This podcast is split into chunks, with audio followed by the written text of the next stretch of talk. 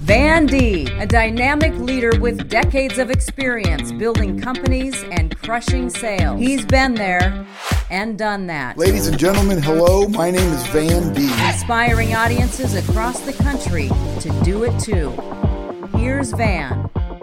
Welcome, everybody, to the Van Deeb podcast. Man, I'm glad you joined me today because I'm pretty fired up. I've got a guest today that has also been a very, very close friend of mine for, gosh, almost 30 years. Welcome, Gil Cohen.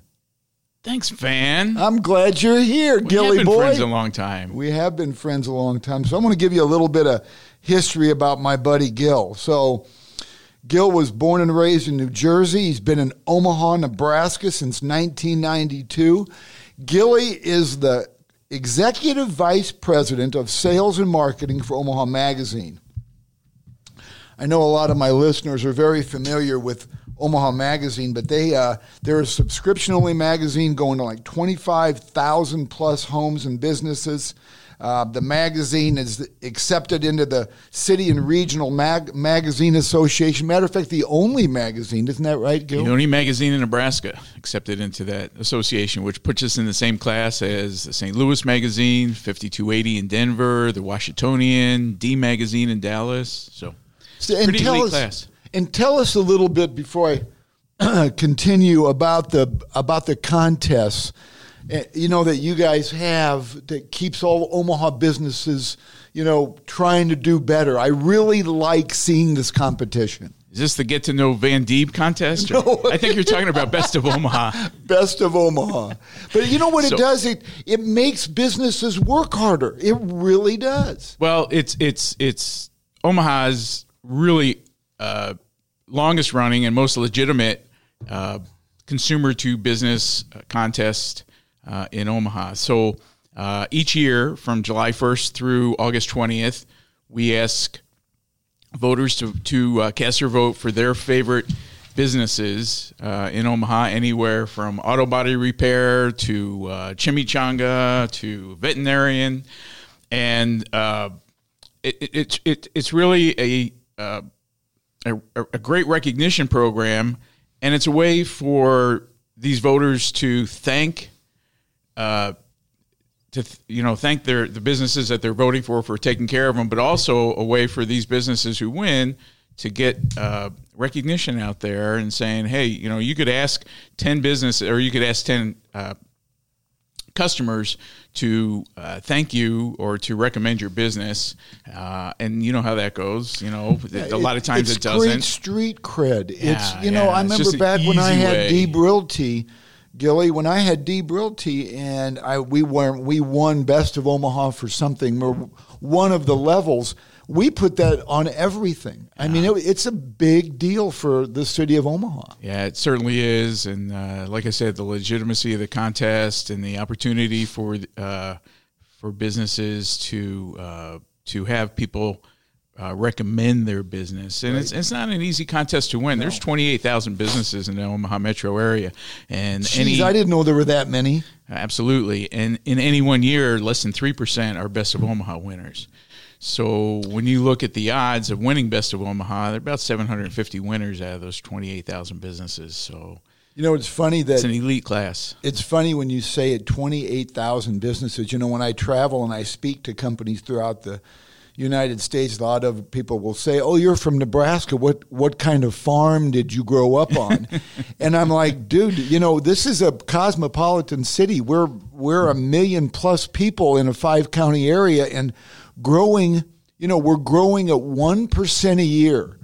In a five county area. Gilly, that's 10,000 people a year that we're growing and 28,000 businesses. That's a lot of business lot being of done in one community. Yeah, absolutely. It's it's billions of dollars of economic uh, uh, revenue that, that come in, and you know, and a lot of it is uh, some some of it is uh, is tourism. Right. Tourism in Omaha itself uh, brings in about 12 million visitors a year. Now, this is an abnormal year, You obviously. mean, and that includes College World Series. College World Series, Berkshire Hathaway, swim trials. Uh, just in the Omaha market, 1.5 billion is spent by tourists to in Omaha. Did not know that. It's the third largest uh, it's the third largest revenue producing uh, industry in the state, tourism. So.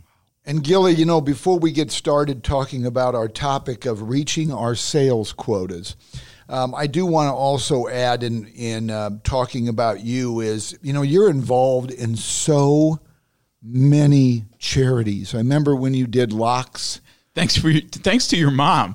I Yeah. probably wouldn't have gotten involved in anything if I had never met your mom. Oh wouldn't have met gosh. you probably. know, let's tell our audience that story. So I met. So my mom was in Sioux City. right. And it was back in 93. And she came back to me with a business card.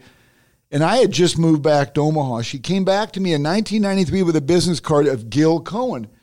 And she goes, Honey, I really want you to meet this guy. He's a great guy. And I think you should give him a call. And I called you and you ended did. up coming to your office. And, Yep. and uh, the rest is history. Friends ever since. Yeah. Have both worked on a lot of different boards, a lot of different great organizations, Children's Hospital, Diabetes Foundation, Cystic Fibrosis. We did, and you're still doing a ton, and and um, I think it's pretty darn cool. And you're on the advisory board at Offutt Offutt Air Force and uh, uh, the Heartland Board of Directors with uh, um, wings show. over the yeah, wings over the Heartland Board of Directors. Just it's just cool, and I know you're involved with the Omaha Business Ethic Alliance. It's just cool all the things that you do, and I'm one of these guys that I've always, I've always, and I was telling Pat before you got here today, Gil. I said I always tell Gil to run for mayor because he knows everybody I tell Van I couldn't take the pay cut. and he knows everybody. And the cool thing is, is everybody I know that knows Gil just loves him. So Gil, you and I um, talk business um, often, and one of the things that amazes me is is you know we always are talking about goal setting and accomplishing our goals and all that at our uh, work, and you seem to hit your. And I don't know if you want your company to know, but you hit your sales quotas so early. Now watch after they're going to hear this podcast, they're going to say, "Let's raise." Well, you're going to raise your own. Yeah. Well, I, I'm not ashamed to ever put my goals up. In fact, anybody in my office can come down. Any of the salespeople, any anybody that come into my office and see uh, my team sales goals uh, daily. I post them up there starting the first of the year, and um, and and just continue to add to it where you know wherever we're at. So I'm never ashamed to to tell anybody in the office because they all have that same opportunity. It's not just me, but everybody in the office has the same opportunity to reach those sales goals too. I want them to see what the potential is uh, for them out there. So Well, traditionally, there's four types of sales quotas. There's profit, volume, activity, and cost. And one thing that that I think that is that is overlooked when we're looking at our at our quotas and our sales goal is, is I think at the top of that list ought to be building relationships. Oh, absolutely. I, you know, you, you hit the nail on the head, and that was that's kind of what I wanted to talk about today too with you is the relationship building. I've been with Omaha Magazine going on 13, well, going on 14 years now, and I've had clients for the past 14 years, and uh, you know, they st- I, I I would like to think they stay with me because the their advertising and their marketing dollars are well spent with the magazine. Um, but that never would have happened had we not established some type of relationship together, a trust factor, um, and uh, you know the fact that what I tell them is actually true, uh, and um, and and just building that relationship. And you know how important that is too. I mean, even in real estate, I mean, relationship is huge. Now, obviously, people don't buy a new house every year, Right. As opposed to renewing their advertising every year. So I get to touch those people um, quite a few times during the year, uh, and then over the 14 years, quite a few times too. Uh, but you still have to have that relationship with people. But don't you think, Gil, that a big part of the reason why people continue to do business with you is because they trust you? I mean, you said that earlier, but I think that when I think of the way you do business, is you're not the type to say, advertise your business in this publication of all the publications that you have. Um, unless you feel like they're truly going to benefit. I've And- I've said no to people. I had uh, I had one in particular. I won't mention name of the business, but they they said, "Well, we'll do an ad with you just because we like you." And I said, "No, don't do that. It's you know, don't if if if that's the case, if you're going to make an investment and and do something with this, it's got to work for you. It's not to my benefit. It's got to be to your benefit because ultimately, if it's your benefit, then it does benefit me." But but you know that is that is the ultimate in sales 101. That is the ultimate goal to not have to go out and beg for new business every year is to continually work your past and current clients so they don't become you know so so you don't Former have clients. yeah so they don't become former clients but they have to believe in you and if what you're selling isn't working for them it's going to be difficult to get them to renew Oh, absolutely. And our type of advertising is is not easy to track. I mean, we're branding an image, uh, and and so we have to sell on a whole different level uh, in terms of uh, the two issues of Omaha Magazine. Uh, if I have a restaurant or retail facility and I can say, hey, I can put you in, you know, 22,000 hotel rooms, you know, is a tourist or is somebody coming into Omaha uh, looking to shop or looking to dine, is that a value to you? And yes, you know, it potentially would be. Or maybe Omaha Magazine itself wouldn't necessarily be a benefit to them. So you got to show them all the opportunities, and you got to you got to ask them what their pains are. You got to ask them what they're trying to accomplish. You know, obviously they're trying to stay in business and they're trying to um, make a buck, uh, trying to reach a lot of different people out there. Um, but yeah. So when you're when you're looking at your sales quotas and you know what you have to have um, that you've given yourself for your goals for the year, how many like you know I know you're going to contact them a minimum of once a year to get them to renew, but are you always trying to find ways to stay in touch with them on other ways, not just asking them to renew? Oh yeah, absolutely. I mean, uh, from the from the day that I meet somebody, whether it's a, a new appointment or renewal, uh, we constant we're constantly working with them. My my top notch assistant Alicia uh, is constantly Yay, Alicia. Yeah, Alicia. She's constantly in contact with them throughout the year on their uh, ads when we're collecting the ads. If they want to make any changes, uh, you know, if there's if they happen to be best of Omaha winners. Um, you know, I'm out there delivering their best of Omaha banners or their best of Omaha uh, plaques, things like that. I try, I, I make a concerted, concerted, concerted effort. That's a that big word, but big yeah, word we- we can go with New it. Jersey to uh, to you know to frequent their places to have them see me. You know, I think that's important too. It's not just to go out and uh, now, obviously, you selling a house, you're not going to Right. stop over somebody's house every day. No, unless they have like food coffee. laying out or something. Exactly. Uh, so so I do try to make sure that I I uh, frequent my clients because I think it's important for them to to see that um, that I'm there too. So So, Gilly, not everybody is going to have um, your, you know, your characteristics and all of the great salesmanship qualities that you have. For the for the average person that's trying to accomplish what where you know what you're um, experiencing, when do you think is the best time?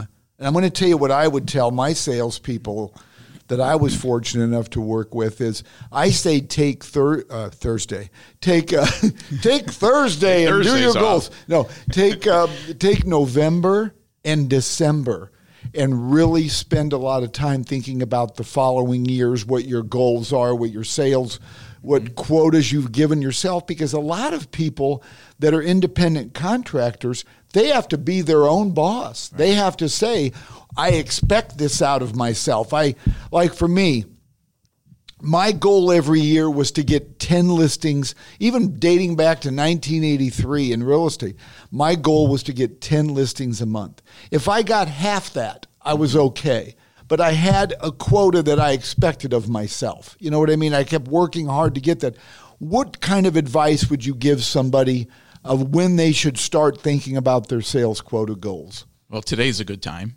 There you go. you know, I brought this along because this is something that sits on my wall in my office, uh, and I think it's important uh, in goal setting. I mean, if you don't have a goal, you're just out there, you know, just out there blind. And and so I've always set a goal ever since I've been at least with Omaha Magazine and even before that.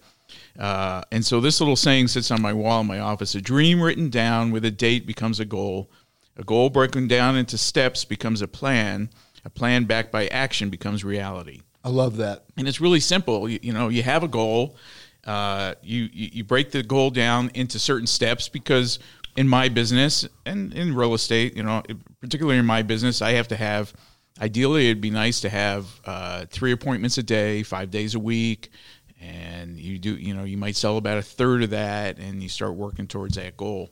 Uh, it's the same, like you said, in real estate. If you want to have, you know, you have two listings, your chance of selling something are maybe 50-50. Right. If you have 10 listings, you might have, you know, the odds are going to be higher. So the more appointments you have, uh, the more contacts you make with people. I'm not afraid to, even at my age, 61, and been here for 14 years, I'm not afraid to walk into an office next to or a uh, business next to an appointment that I've had and just drop off a magazine and say, hey, I was calling on your, you know, your friend next door here if you're ever interested. Um, you know, making a cold call. I'm not opposed to doing any of those either. So, but. and isn't isn't one of the big goals in accomplishing your sales quote, quotas and your goals is is you've got to write it down. I mean, mm-hmm. I mm-hmm. A plan that's not written down to me is just a, a wish or a fantasy. Yep. I mean, you've got to write it down.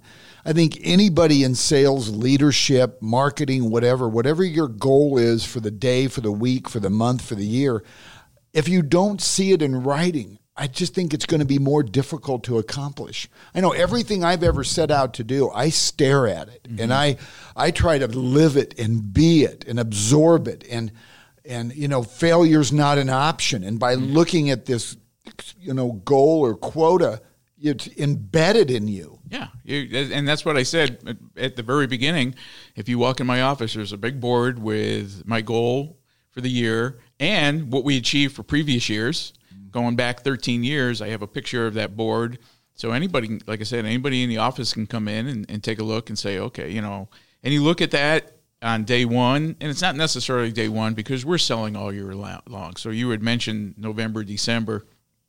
Um, that's not feasible in my business. So a lot of what I do maybe this time this year sets myself up for next year some of the annuals visitors guides and things like that now we're um, i don't want to say the word balls to the wall but lack of a better term that's right with best of omaha you know we we have a, a, a goal to get that uh, to our subscribers in november and so uh, so there's a lot of action going on with that right now but a lot of that sets up the, our, mine and the other salespeople's uh, years for next year too. So, don't you think one of the keys to being where you are today, and one of the attributes that you have is you're a good listener, and I think that's one of the worst characteristics of a salesperson that isn't a good listener.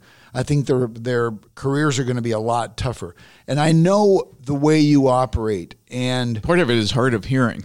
so I, I, can't understand everything they're telling me. I listen, I hear about every other word, and so I don't believe that. I don't believe that. But so you know, it's in order. All these things have got to come together. But if you're not listening to a client's needs, um, all the goals and quotas you set for yourself, it won't matter anyway. No, you're absolutely right. You have to be a good listener. You have to ask good questions and you have to have uh, the ability to listen to their answers and, and, see if there's an opportunity there. There might be somebody that I talk to and uh, that there isn't an opportunity to do anything with us uh, after you talk to them, or their mind is made up to do something other than print media, and uh, and so you have to respect their wishes, do the best you can to uh, give them the information that you have when it's appropriate. You know, after you've listened to them, and um, and don't be afraid to get up and walk out and mm-hmm. say thank you appreciate your time. And if something changes let's you know let's keep in contact.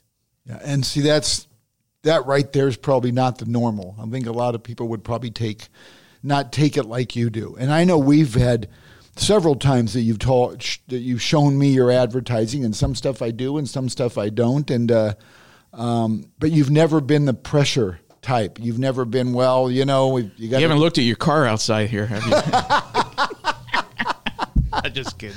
I'm going to no. let all the airs out of your tires. I'll tell you, you so some of the toughest people to sell something to are your friends because yeah. you know it's hard to go to a friend and say, "Hey, I want you to do this and I want you to do that," but if I if I at least don't give you the information, you don't know that the opportunity is available, then I'm doing I'm doing a disservice to you, regardless of whether you do anything or not. And a lot of my clients have become friends over the last 14 years. So, so Gil, um, to the people out there that are listening that are struggling, and you know, COVID hasn't been. We're currently in COVID. If you listen to this podcast 10 years from now, hopefully it's gone mm. and we're back to normal. But do you think today that salespeople like ourselves, we need to step it up for one, but is communication like texting or or emailing? You know, I know that that's kind of the norm. But mm-hmm. isn't it more important today more than ever is to get on the phone yep. so people can hear your voice? Yes, yes. And don't be afraid of a Zoom call. I mean, I never thought that I would ever be doing Zoom uh, interviews or Zoom appointments. Uh, there, you know, that that's one platform. I know there's many others out there. Uh, I don't enjoy it as much as a face-to-face meeting, uh, but in in these days, you have to do what you have to do, and uh, keeping in contact with your clients and, and continuing to prospect because their their businesses are not going to turn around until things you know it's going to take time for their businesses to turn around but they have to re- remind people that they're out there yeah. and you know uh, spending dollars. I'm looking at your time clock there. spending dollars. 52 is, seconds 52 left. Seconds no. left. You know, sp- spending Take mo- your time. Spending money on advertising is is a is a very hard decision. It doesn't matter if it's print, if it's radio, if it's TV, if it's billboards. It's a, it's a difficult decision for a lot of people because it's it's uh, it's costly. Um, but they have to remember two things: is is advertising uh, pays. It doesn't cost and the other side of it is uh, that a lot of people want to cut what they consider advertising as fat. And, and the worst thing you want to do during a, a down economic time is to cut your muscle. And, and advertising is your muscle, whether you're doing advertising with me or anybody else. That's how you get your name out there. And that's how you encourage people. Because if you're not doing it your competition is somebody's going to get the benefit of that. That's a great answer at zero zero. And we're yeah. So you know what? I have the ability to extend these podcasts as long as I want. Isn't that right, Pat? That's right. I'm not going to get in trouble. But Gil, I was really excited to have you on because, like I said, I've always admired how um, you reach your sales quotas every year, and um, I know it's just not. I know it's not easy. I'm magazine sales, advertising sales is not the easiest game in town, and you make it look easy because you know, people like doing business with you. But I want to tell you something. One of the takeaways that I hope my audience gets off of this podcast is be honest. Mm-hmm. You know, don't do the hard sell. Be honest. Um, and and make sure that you're aware of your sales quotas. And like you said when you read that, it you know you it's it's got to be written, mm-hmm. and you've got to be able to look at it every day. It's got to be something that you can obtain, attain. It, it can't be, you know, you can't make these sales quotas that are so far out there that it's just going to be a disappointment.